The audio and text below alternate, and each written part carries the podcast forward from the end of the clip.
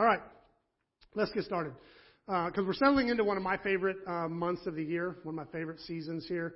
Um, if if you've been part of Open Church for a while now, you know you know this month. You've been through this cycle a few times. Every year uh, for November, we take four weeks to celebrate um, All Saints Day. It's kind of cool this year because today is actually All Saints Day. Um, November 1st it, on the church calendar is All Saints Day. Throughout church history, um, the church has used November 1st as a day to celebrate those who have come before us. Uh, some parts of the church still celebrate All Saints Day pretty, uh, pretty heavily, or what they call All Hallows Day, um, as it was originally called, on November 1st. And we're more familiar with All Hallows Eve, um, which is Halloween, which is where it actually got that name. Um, but here at Open Table, we like to really dig into All Saints Day by spending four weeks studying four different believers um, who lived before us and, uh, and really look at the impact they had on this life of faith that we live in now.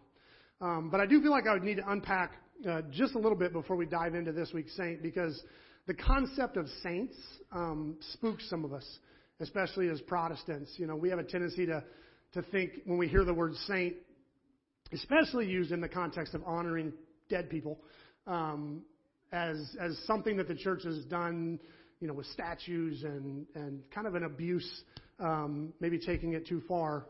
Um, so we do what you know. I know this can be shocking that the church can do this, but we throw the baby out with the bathwater. Like you know, we have a tendency to do that sometimes, and uh, uh, because a few people in the wider church uh, might take honoring those uh, from the past too far, we have a tendency to spend no time looking back at those who really were amazing Jesus followers. Um, so before we dive into today's kind of root passage, let's first look at this word saint, um, because oftentimes this is where the confusion comes from. When we say saint, especially in the context of this series, we're just using the, Paul, the word that Paul used over and over and over again. A couple examples. In Romans, Paul said, To all who are in Rome, beloved of God, called saints, grace to you and peace from the Lord, our God our Father and Lord Jesus Christ. Corinthians, he wrote, to the church of God which is in Corinth, to those who are sanctified in Jesus Christ called saints. From Paul, an apostle of Jesus Christ, this is in Ephesians, Paul, uh, an apostle of Jesus Christ, by the will of God, to the saints which are in Ephesus. In Philippians, he wrote, Paul and Timothy, bondservants of Jesus Christ, to all the saints of Jesus Christ in Philippi. To Colossae, he wrote, Paul, an apostle of Jesus Christ, by the will of God, to Timothy, and Timothy, our brother, to the saints and faithful who are in Colossae. So this is just the word Paul used for believers. If you've ever read one of these books and you felt like God was speaking to you out of this book, then you're a saint because Paul said this was written to the saints. And so, um, if you read these books as the Word of God, then that makes you a saint. So, um, so when we say saint, we aren't worshiping these people. We're not vener- venerating them or putting them on any kind of a pedestal. Um, we're just doing what the book of Hebrews does in chapter 11. If you want to read the whole chapter, it's a great chapter to read. Um, but here's how that author of Hebrews starts that chapter. He says, Through faith, the people in days of old earned a good reputation. And then he just kind of rattles through name after name after name. By, by faith, this person did that. By faith, this person did that. By faith, this person did that. And it's, he just kind of gives this amazing list um, of all these people who had gone before. Most of these people were long, long dead when the writer of Hebrews wrote about them. And then in chapter 12, the author writes today's passage, which goes like this Therefore, since we are surrounded by such a huge crowd of witnesses to this life of faith, let us strip off every weight that slows us down, especially the sins that so easily trip us up. And let us run with endurance the race God has set before us. We do this by keeping our eyes on Jesus, the champion who initiates and perfects our faith. Because of the joy awaiting him, he endured the cross, disregarding its shame. Now he is seated in a place of honor beside God's throne. So we've titled this series Surrounded um, from this passage because uh, I really love that phrase. Since we are surrounded by such a huge crowd of witnesses of this life of faith. I love the idea that all these people, all these previous Jesus followers are like surrounding us and cheering us on in this life of faith. It's a, it's a cool thing to think about. Hoping and, and, and, and desiring for us to follow Jesus well. So as we study the saints of old, this passage is what we have in mind. We want to run our race well, stripping off everything that weighs us down, especially the sins that trip us up. And we, the way we do this is by keeping our eyes on Jesus. And the way we keep our eyes on Jesus is by recognizing that we're never alone in this journey of keeping our eyes on Jesus. We are surrounded by a massive crowd of both trailblazers who have gone before us and our church community who goes with us. And so this is what we have in mind when we look at saints is, is exactly what the book of Hebrews does. So please don't get tripped up on the word saint as we use it. Most of the people we study have never been venerated by anyone in the church um, as some official saint. These are just people who were just like you and me and who struggled to figure out the life of faith and usually um, did it well, people who we can learn from. So, this week's saint is someone not a lot of us have heard of, Juan de. Anybody ever heard of this guy? Awesome. That's what I, Juan de Zumarraga.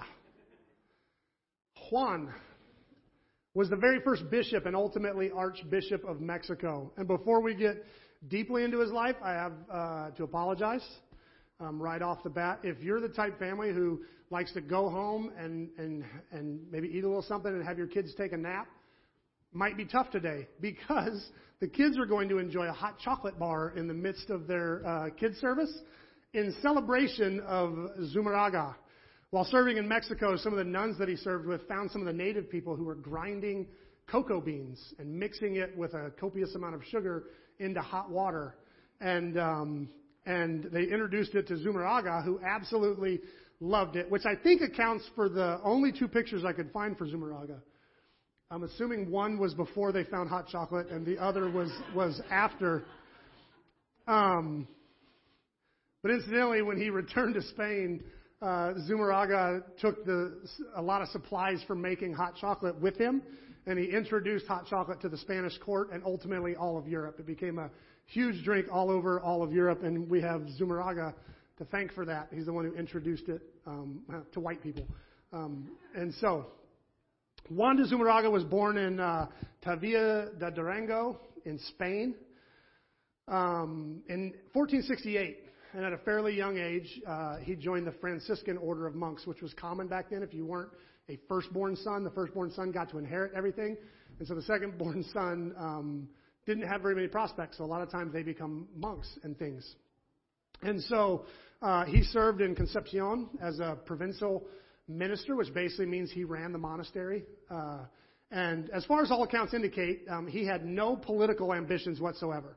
In the early 1500s, the church was not immune to people joining the ministry for the political clout that it brought, um, and so that they could advance politically. But Zumarraga seems to have just been a faithful monk who rose to the top of his abbey just by being faithful, and for the most part had no intentions of aspiring further. Until 1527, where in kind of a surprise move, uh, Juan de Zumarraga was named Bishop elect of Mexico by Charles V who was the King of Spain, the Holy Roman Emperor, as well as about a thousand other titles at the time. Um, and before we think of this as like a rags to riches, this nobody monk becomes kind of a big thing. Um, please know that uh, first, bishop elect is meaningless. It's kind of a, an empty title. It means that some monarch has declared you a bishop, but the church hasn't ratified it yet. So you really don't carry any church authority as bishop elect um, at all. You have no authority in your corner. Also, in 1527, um, the first uh, uh, Spanish colony um, was was uh, established eight years earlier. So, at this point, Mexico is still basically a camping trip. Like it's not. There's nothing huge uh, going on yet, um, or at least that's what everybody assumes. Uh, so what's really happening here is Zumarraga is becoming kind of a make-believe bishop of a 10-minute-old colony. Like it's a big title, but but uh, not one that anyone would have really aspired to. Not very glorious. But Zumarraga is honored um, to have this opportunity, and he arrives in Mexico in December of 1528. And when he gets there, he finds out that the Franciscan and Dominican orders of you know the Catholic Church, their missionaries, had not only been really really busy, but had had great success with the natives. Um, being missionaries, you know, they were very um, interested in in getting people baptized into the church, but not very uh, organizationally gifted. And so it's just kind of this huge, scattered, um, highly unorganized, theologically diverse group of converts. And it's Zumarraga's job to kind of turn them into a real church diocese, you know, with all the structure and organization. And of course, he has exactly zero years of experience at running a church diocese. He, all he had run is his one little abbey. He's completely inexperienced. He's thrown straight into the deep end of the pool, having no idea if he could even swim. But the good news is Spain like sent um, a handful, two or three, like really experienced judges and magistrates and commissioners with him, like the guys who had real experience running things. Uh, and so they went with him to help. Bad news is they all, literally all died two weeks after arriving from something they most likely caught on the ship. Um, so Zumarraga hits Mexico alone and un- inexperienced. And not only that, uh, but um, Spain had received some reports that, of Cortez's horrible treatment of the native people and uh, in what they called New Spain at the time. Um, and this is partly why they sent Zumarraga um, and his team to Mexico. In fact, uh, along with being bishop elect, which was meaningless, Zumarraga bore the civil title of Protector of the Indians. Of course, they called them Indians because they thought they were in India. They were a ways off, but um, but they called him Indian, So he bore the title Protector of the Indians, which was a civil title. Um, and that turned out to be really difficult uh, because the Spanish government gave him no guidelines, no real papers, nothing um, outlining what his exact authority might be from a civil perspective. So he's got a meaningless title from the church side, a meaningless title from the civil side, um, because nobody knew, neither him nor anybody in New Spain had any idea what kind of authority he carried. So he's walking in um, really a toothless protector of the Indians. And to make it worse, when word got out that he came as protector of the Indians, um, appeals started to just absolutely pour in from all over New Spain. Reports of abuse and requests for respite um, found their way to Zumarraga, um, who was called on to do a job that he was neither trained for nor equipped for. He had no power, no resources, no fame, no reputation. So left with no other options Zumarraga started to preach, and he focused on preaching about virtue. He preached about love and kindness and compassion and mercy, and his voice had exactly zero effect on anything going on. Um, it seemed like his tormentors were completely unfazed. Um, the the people tormenting the Indians were completely unfazed. Um, but he continued to preach, continued to preach virtue, and there began to be like a, a kind of a groundswell uh, amongst ordinary people who were hearing Zumarraga's message. The common people were being changed by this new message of goodness. And before long, a, uh, a merchant who was returning to Spain um, came to Zumarraga and offered to sneak um, a, a letter, a report back to Spain. Up to this point, every time he had tried to communicate with Spain, the censors would intercept it and destroy his letter. So he had had no contact with Spain. And some merchant who had heard Zumarraga preach loved his message, loved his heart, came up and offered, uh, even though he was risking his own life in doing it, came up and offered to carry a message. So Zumarraga wrote a lengthy report. They uh, put it in melted wax so that the letter was floating in a block of wax. They put the big block of wax in a cask of wine where it couldn't, where it wouldn't be found, and they shipped it back to Spain. And when he got there, he opened the casket, got out the big block of wax, melted Zumarraga's letter out, and uh, and gave it to the Spanish court. Uh, so, interestingly enough, um, in this time, Zumarraga was so frustrated, he excommunicated all of Mexico City. like, he was like, you guys are all rotten and gross. You're all out of the church. The whole city is out of the church. And so it was this, it was this act of excommunicating an entire city that uh, got Spain's attention, and they wanted some explanation. So they called for Zumarraga to come home, and they sent ships to pick up Zumarraga, bring him home.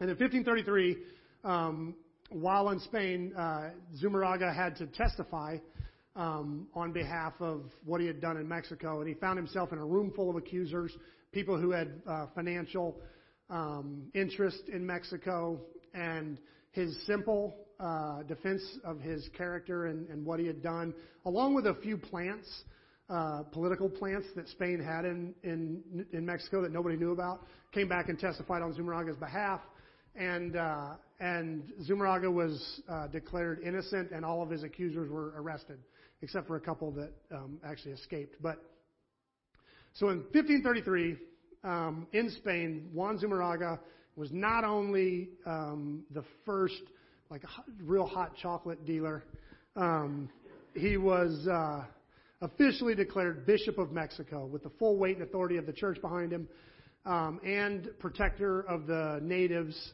with the full weight and authority of the Spanish government behind him. So when he rolls back into Mexico to take his position as bishop over the church, um, it was with real authority. And at this point, they say there was probably a couple million converts to, to the church in Mexico already. By the end of Zumarraga's life, the church in Mexico numbered about 5 million.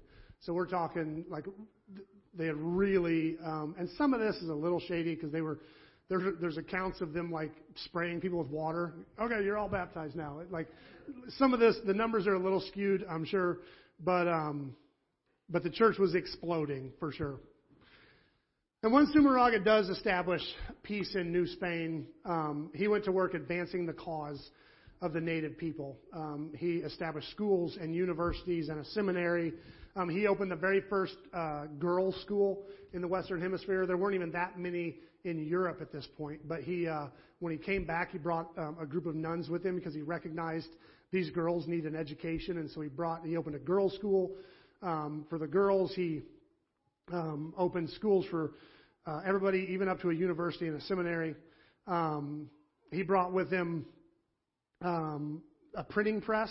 He was so frustrated by his inability to get a letter to Spain that the very first thing he wanted to do was start a newspaper, a way to get good information out. So he bought a, brought a printing press. He started the first uh, newspaper in the Western Hemisphere. He wrote the very first book on this side of the Atlantic. It was a book about witches, um, which is kind of funny. In his opinion, witches were uh, seemed to be uh, women who had mental issues, especially hallucinations. Um, it's kind of a kind of funny. I read a little bit of it, but um, he built hospitals and shipped in the best medical professionals or whatever passed for that in the 1500s. Um, they were probably you know just people with leeches. Um, but uh, he brought the best mechanics um, uh, and, and opened factories um, from Europe. He brought the best agricultural tools. Uh, by 1547, um, he was raised to Archbishop of Mexico because there were so many people that needed extra bishops. So he's Archbishop of Mexico. And by the time he died, not only was Mexico completely unrecognizable from when he first arrived, um, but it was hard to find a single thing in Mexico that he had not had a hand um, in developing or creating. Uh, and because he used his personal funds to help the natives and a lot of loans to advance his uh, big projects, he died completely penniless and deeply, deeply in debt. Um, and incidentally, historians and archaeologists hate Juan de Zumarraga. He's actually a bad guy because he was responsible for the destruction of hundreds and hundreds of ancient pagan temples and shrines, um, which apparently makes it more difficult to study ancient cultures when all their temples and shrines are destroyed. Um, archaeologists apparently want us to have pagan worship sites. How weird is that? But uh, so they don't like him. He's like a bad guy in the in the kind of uh, historical side. And the reason I want to learn about Juan de Zumarraga this year in our Saint series is twofold. First, he's like an amazingly accomplished Christian leader um, who we don't talk about much, which is a shame. But the second reason I want to cover him is because Zumarraga shows me just how much an underqualified person can, can accomplish even out in the boonies. Uh, let me explain. There's a very good and logical reason why Zumarraga was sent to be Bishop of New Spain, um, even though he was wildly un- unqualified and ill equipped. Um, he was named Bishop uh, of Mexico in 1527. Anybody know what else was going on in Europe in 1527? Exactly 10 years before that, Luther nails his 95 thesis to the post at Wittenberg Cathedral. Europe was in the grips of this tectonic shift in thought and worship known as the Reformation, which would lead to the church fighting with itself. And when I say fighting, I mean like fight, not like we know of church fighting, where like should a church have an electric guitar? I'm gonna I'm gonna take my hymns and go home. Like not that kind of fighting. I'm talking killing each other, real war, real bloodshed fighting. Um, for like 200 years, the church fought itself and literally killed each other.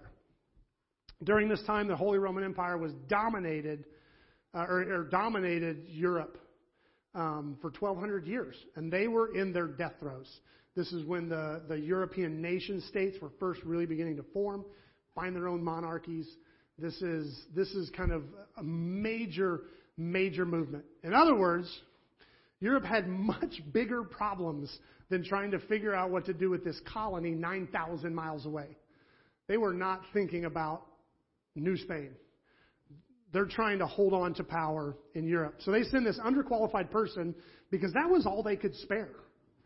Anybody with any qualifications was really busy in Europe, had way more important things to do. The real drama was in Europe. All the qualified people were needed. I mean, all of us learn about the Reformation in school. All of us learn about Luther. We learn about Henry VIII. You know, we learn about. You cannot study world history without studying the Reformation. But how many of us study Juan de Zumarraga in history class? None of it, because this is the boondocks. This is a nowhere nothing going on, while really the, mo- the biggest thing in the world is happening in Europe. Zumarraga was sent to Mexico because someone had to be there, and everyone who was qualified had much bigger fish to fry. So Pastor Juan goes, and when he gets to this kind of podunk town in the middle of nowhere, literally nowhere, he's got a choice. Zumarraga can go, What am I going to do way out here? Like the real dramas in Europe, no one cares what's happening here. Or he can say, God has called me here, right here, to these people. I might, I might not be qualified to cause real change. I might not have any experience at making a real and lasting difference in the world, but I'm the one that God put here. So I, I'm going to give it my all. He's got a choice. And that is what Zumarraga did. He said, I am pouring myself into this. And he came by that urge, honestly. Years before Zumarraga's story, another iteration of this long tale of Rome was going through major change. Rome was painfully transitioning from a republic, the cornerstone of democracy, to an empire ruled by a single man, often a tyrant. And this was not an easy or a peaceful shift. The Roman Republic had stood for 500 years as the shining light of democracy by the people. And now, all of Europe, a big chunk of Asia, the Middle East, North Africa, in other words, the entire Roman Empire, is indescribably affected by this cataclysmic political shift. This is easily, easily the biggest thing going on on the planet. Julius Caesar, great Roman general, had come back to Rome with so much power that the Roman Senate couldn't control him. And so they killed him. And then they, they figured that would fix the problem, but they realized they'd actually lost their real problem years before. And so it sets off a huge civil war, a bloody civil war in Rome. And before long, Octavian, who was renamed Augustus Caesar, takes the throne as the very first Roman emperor. One man ruling the entire country that used to be a democracy. And he ruled from 27 BC to 14 AD. Guess what else was going on while Augustus was securing his throne, removing Roman democracy, and grasping his empire? Way, way back in the backwoods, down in the utterly inconsequential region of Judea was a tiny, don't blink or you'll miss it town called Bethlehem. And there was unlikely a single person in the entire city of Rome who had ever heard of Bethlehem. In Rome, Israel was a podunk nowhere. And in Israel, they made fun of Bethlehem as a podunk nowhere. So this is like not even the podunk nowhere thinks well of Bethlehem.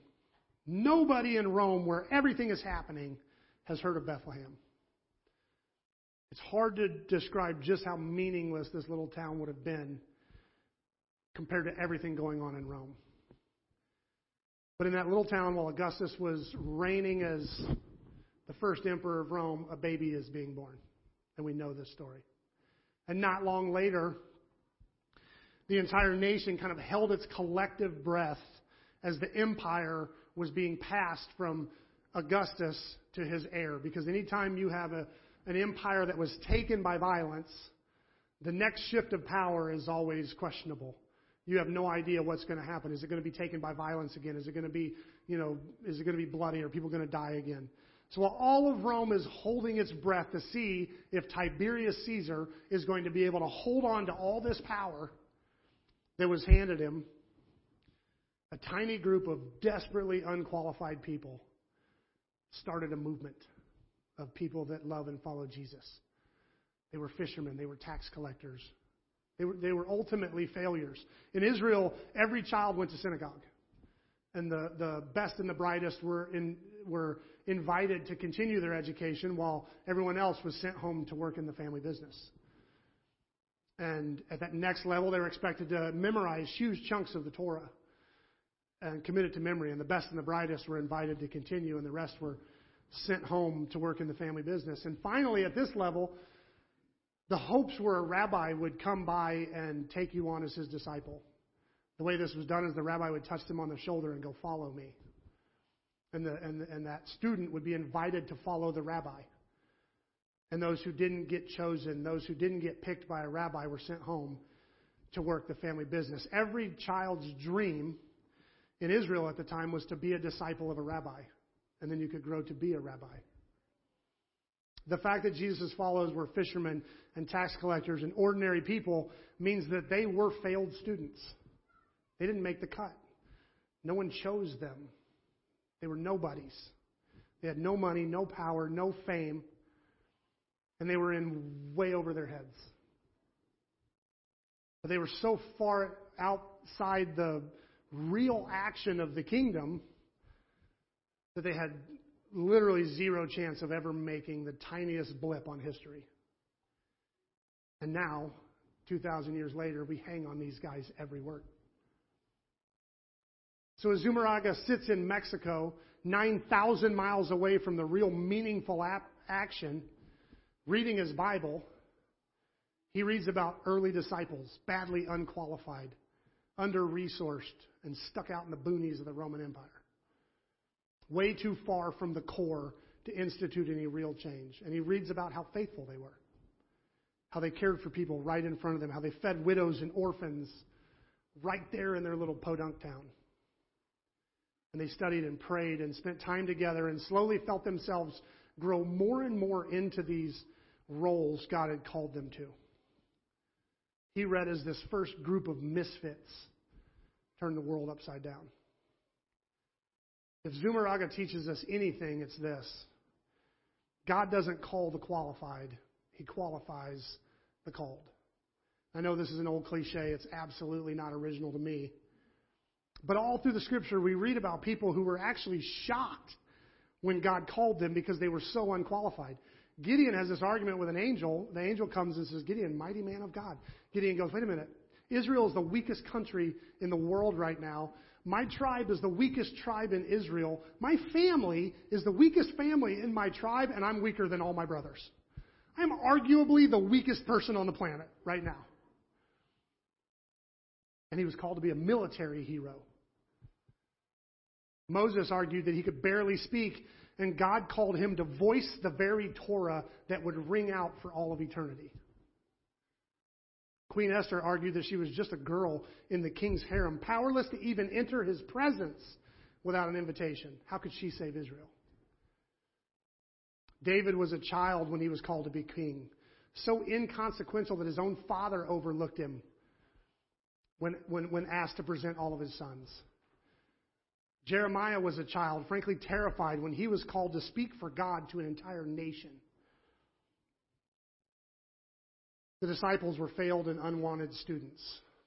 And that's just barely the tip of the iceberg. The scripture are full of people who prove this reality. God doesn't call the qualified, He qualifies the called.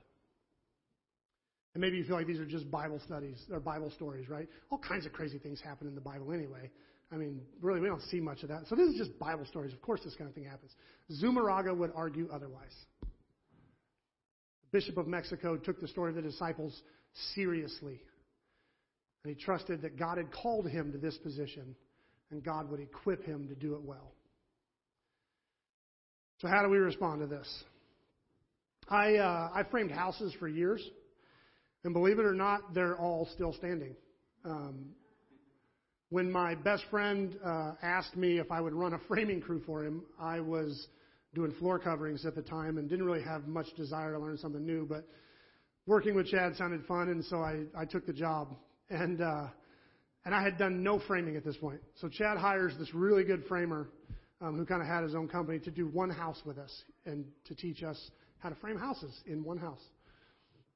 Show me the ropes. I knew nothing about it, and since this was before the internet or YouTube, uh, I went to the bookstore and bought books about framing houses, like four of these huge monster books, like a step by step on how to frame a house. And uh, and I worked all day framing, and then I would come home and study my books and read. And I take my took my books to our crew leader so he could circle the stuff that was really important and and like, yeah, we don't do this around here. Like nobody does this, so that I would be able to hone in on what I needed to be studying. And before we knew it, that first house was done. He went back to work where he was for his company, and I was placed on Chad's full crew as the new crew leader. And uh, they all came up to me like, "What do you want us to do, boss?" I was, a lot of these guys have been framing for like over 20 years, but I was. They were told I was the crew leader, so they all showed up for orders. And I started telling people what to do. And what was funny was I didn't even know the language other than what the book said, and it sounded like gibberish. And so I was really hoping the words were right. So I was like, "Let's put on the sill plate and the rim board."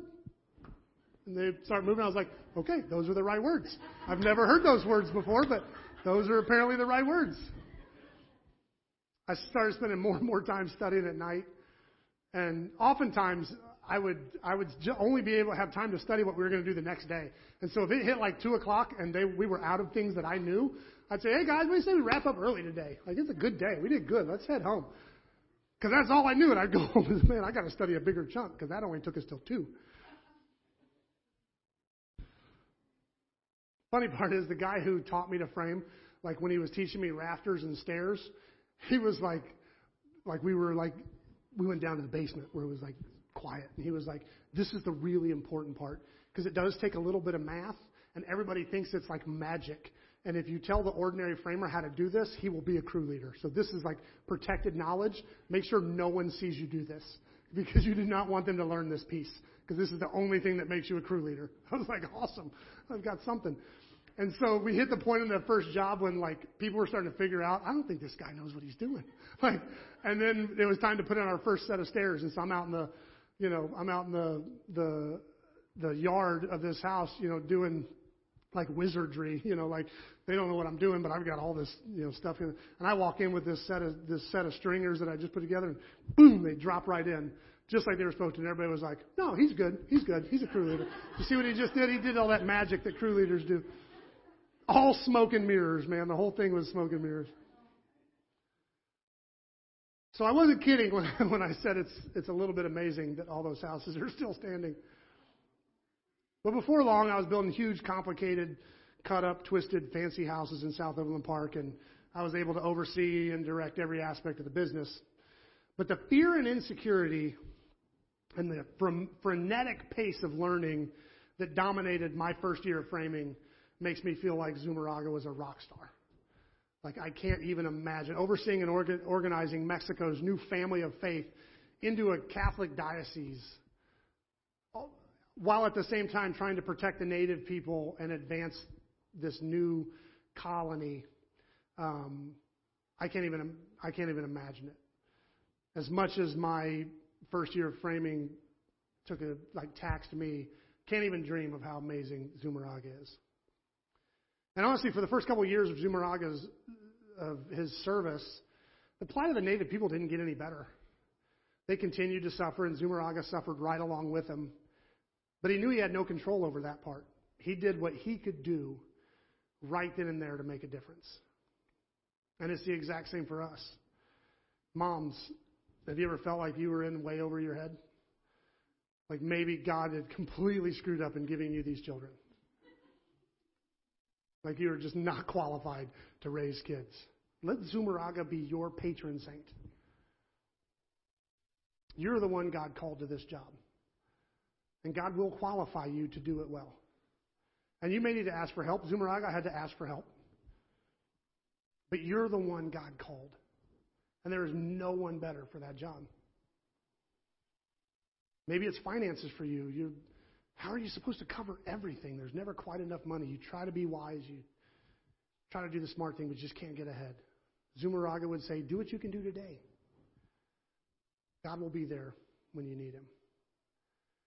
And if you're younger today, it's probably all of life. You're supposed to be smart and healthy and have a social media presence full of fresh content. You're supposed to be environmentally conscious, socially engaged. You're supposed to eat right, exercise right, raise your kids right, and your house needs to be Instagram ready at all times because everybody else that posts about their house looks like they just spent four years on Pinterest. There's so much pressure. Why does everybody else seem to have it together and you can't keep up? Zumarraga would tell you you can't do it all, but you can do what you can do today well. Pour your heart into it. In a few years, you find you were able to do more than anyone ever dreamed possible. But the main reason Zumarraga speaks to me this year is because at Open Table Community Church, we're kind of tucked away in, in Wellsville, Kansas, while the wider world is falling apart right now. There are problems in our world that has our entire planet kind of holding its collective consciousness in, in, in a few items. And we can be tempted to go, what difference can I make? What difference can we make way out here in the outskirt town? What impact could we have on the kingdom of God? And I feel like Zumarraga would laugh at that question. And I believe he would tell us that the answers aren't out there where there's real exposure, where there's, there's more impact. The answers aren't in celebrity and money and power. The real impact is right here. We make a difference when we love our own people well.